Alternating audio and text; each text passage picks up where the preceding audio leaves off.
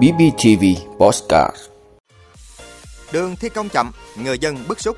Ăn trứng cá sấu hỏa tiễn nặng 10 kg, 6 người nhập viện.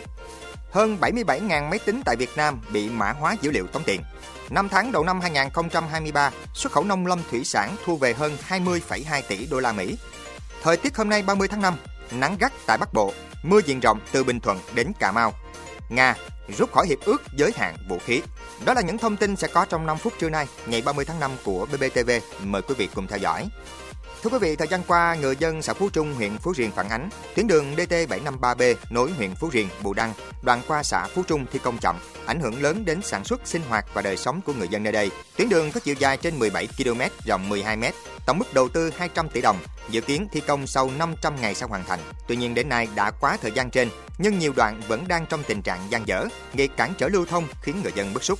Một số người dân có nhà ở ngay mặt tiền cho biết, đoạn đường qua Phú Trung nhiều nơi vừa quanh co vừa dốc. Mỗi khi trời mưa lớn, nước chảy tràn vào sân mang theo bùn đất. Do vậy, người dân rất mong đơn vị thi công để nhanh tiến độ để công trình sớm được hoàn thành. Không chỉ vậy, trước đây khi làm sân, hàng rào, nhà vòm thì gia đình ông Nguyễn Đăng Khoa, thôn Phú An, xã Phú Trung, huyện Phú Riềng cũng đã lùi vào hơn 1 mét so với mốc lộ giới. Tuy nhiên hiện nay, gia đình ông Khoa lại được các đơn vị liên quan tới tuyên truyền vận động phá bỏ công trình lùi sâu vào gần 2 mét nữa.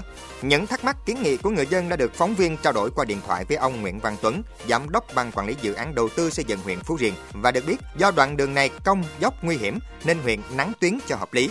Những hộ bị ảnh hưởng đã được vận động dỡ bỏ công trình, không có đền bù. Năm nay, do khó khăn về nguồn vốn, dự án này chưa bố trí kịp nên đã ảnh hưởng đến tiến độ thi công.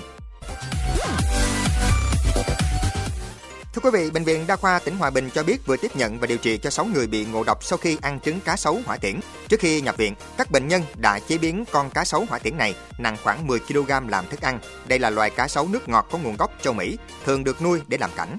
Trong đó, cả gia đình và một số người quen ăn thịt cá thì không có biểu hiện bất thường. Tuy nhiên, 6 người đàn ông ăn thêm trứng cá thì xuất hiện triệu chứng bất thường sau từ 3 đến 4 giờ ăn. Bác sĩ Hoàng Công Tình, trưởng khoa hồi sức tích cực bệnh viện Đa khoa tỉnh Hòa Bình cho biết, khi nhập viện các bệnh nhân đều trong tình trạng mệt lả, đau bụng, nôn và đi ngoài nhiều lần. Các xét nghiệm ban đầu có tình trạng toan chuyển hóa máu và rối loạn nước và điện giải.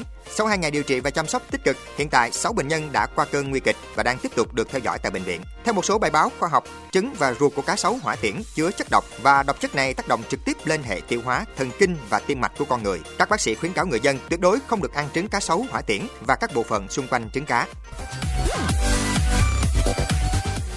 Thưa quý vị, theo hệ thống giám sát virus của công ty an ninh mạng BKAV, trong nửa đầu năm nay, hơn 77.000 máy tính tại Việt Nam đã bị mã hóa dữ liệu.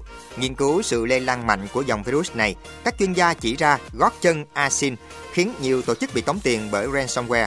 Trong số hàng trăm trường hợp liên hệ BKAV yêu cầu trợ giúp, có tới hơn 50% tổ chức cá nhân không sử dụng phần mềm diệt virus hoặc cài đặt những ứng dụng bảo vệ không đủ mạnh.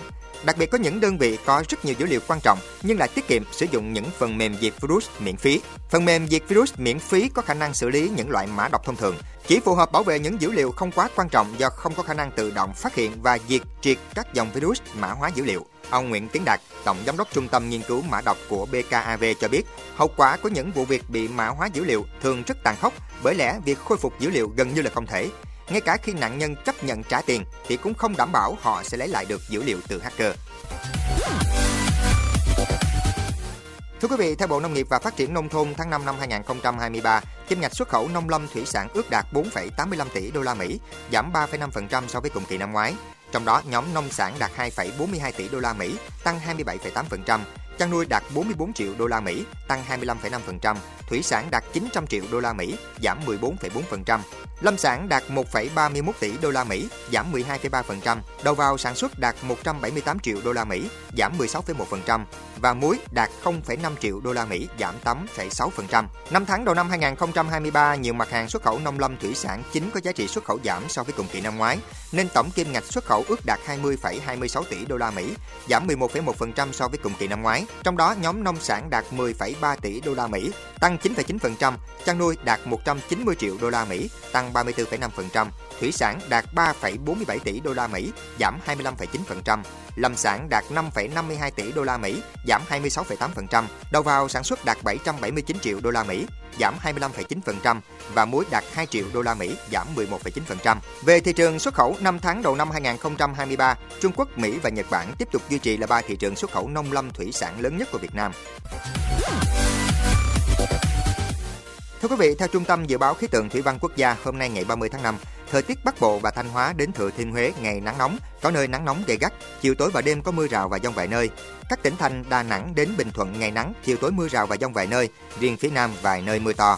Tây Nguyên và Nam Bộ ngày có mưa vừa và rải rác có dông. Về chiều tối, nhiều nơi có mưa to đến rất to.